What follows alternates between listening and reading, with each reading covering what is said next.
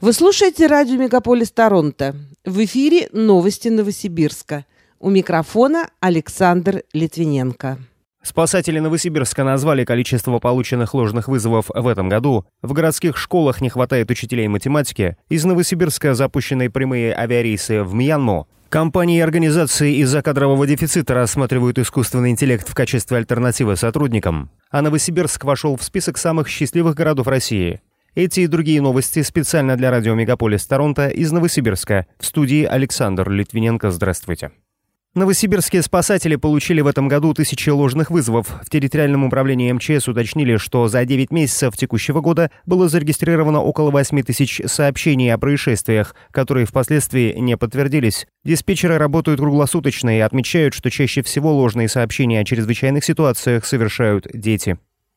Прокуратура внесла представление мэру Анатолию Локтю из-за отсутствия пешеходных переходов, тротуаров и освещения на улице Республиканской. Ранее местные жители пожаловались в средства массовой информации. По их словам, дети, чтобы дойти по этой дороге до школы, нарисовали себе зебру на проезжей части. Однако муниципальные власти заявили, что данный проезд не является автомобильной дорогой. Тем не менее, согласно техническим характеристикам, она все же является автодорогой третьей категории, но пока не стоит на кадастровом учете и не оформлена в собственность города. Дорога не оборудована тротуарами и уличным освещением. Прокуроры внесли представление градоначальнику, чтобы все нарушения были устранены.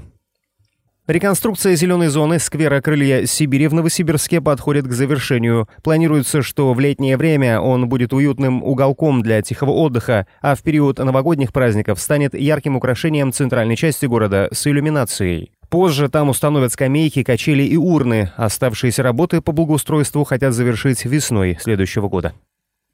В новосибирских школах больше всего не хватает учителей математики, об этом сообщили в Департаменте образования муниципалитета. Сейчас в учебных заведениях города действительно 74 вакансии педагогов по математике, 65 преподавателей начальных классов, 43 иностранных языков, 18 физики. Что касается детских садов, то там не хватает 108 воспитателей. Новосибирские химики нашли способ повысить эффективность солнечных батарей, об этом пишет издание «Наука в Сибири». Ученые Института неорганической химии имени Николаева Сибирского отделения Российской академии наук разработали метод создания отражающих покрытий с использованием фторида натрия. Он позволяет не только улучшить оптические характеристики солнечных батарей, но и увеличить коэффициент поглощения световых волн. Срок сдачи станции метро «Спортивная» на конец этого года снова сдвинули. По подсчетам интернет-ресурса om1.ru, ее запуск откладывается уже шестой раз. Отмечается, что сейчас там идет повторная отделка из-за того, что станции не эксплуатируются должным образом, не работают системы вентиляции и отопления. Напомню, что «Спортивная» рассчитана на поток до 32 тысяч пассажиров в сутки. Школьники смогут не оплачивать проезд на общественном транспорте, кроме метрополитена, если у них кончились деньги. Решение приняли в мэрии Новосибирска в период с 1 ноября по 31 марта. Речь идет о ситуации, когда на карте школьника нет средств. Ее заблокируют только после третьей поездки. Городские власти считают, что высадка детей на улицу при низких температурах воздуха недопустима. Из Новосибирска можно улететь в Мьянму. На данный момент рейсы доступны только из аэропорта Толмачева. Отмечается, что это стало первым авиасообщением между государствами после 30-летнего перерыва. Туры в Мьянму стоят примерно столько же, сколько и путешествия в популярный Таиланд. Однако они предлагают не только пляжный отдых, но и насыщенную культурную программу. На сегодняшний день можно напрямую долететь в два города – Янгон и Мандалей.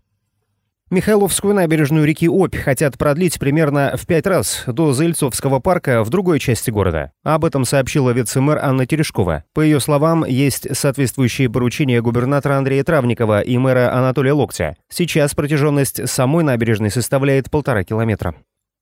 В Новосибирске начали продавать новогодние товары. Елочные украшения и сувениры выкладывают магазины всех ценовых сегментов, от люксовых бутиков до дискаунтеров. В торговых компаниях говорят, что для выставления этих сезонных товаров не обязательно ждать наступления зимы или снега. Маркетологи напомнили, что массовая подготовка к празднику стартует в ноябре, пик продаж приходится на декабрь. Новосибирские компании рассматривают нейросети как достаточно эффективного сотрудника. Интерес к этому инструменту в текущем году заметно вырос, в том числе из-за дефицита кадров. Это подтверждают как руководители небольших компаний, так и крупные организации. Эксперты говорят, что чаще всего нейросети используются при создании контента и для написания кода. Добавлю, что организациям, которые внедряют нейросети в свои производственные процессы, рекомендовано проводить аудит информационной безопасности. Раритетный 85-летний BMW 326 продает автовладелец в Новосибирске за 1 миллион 450 тысяч рублей. Объявление о продаже автомобиля 1938 года выпуска появилось на одном из популярных ресурсов по продаже товаров. Отмечается, что ранее машиной владел коллекционер из Москвы, который приобрел ее в 80-х годах. Все документы в порядке, в том числе современный ПТС, есть даже страховка.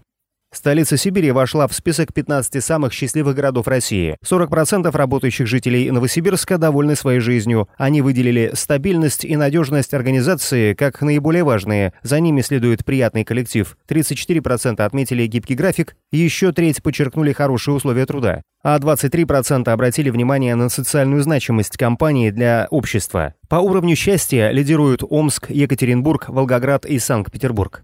Пока это все новости из Новосибирска. С ними вас знакомил Александр Литвиненко. Всем удачи и до скорых встреч на радио Мегаполис Торонто.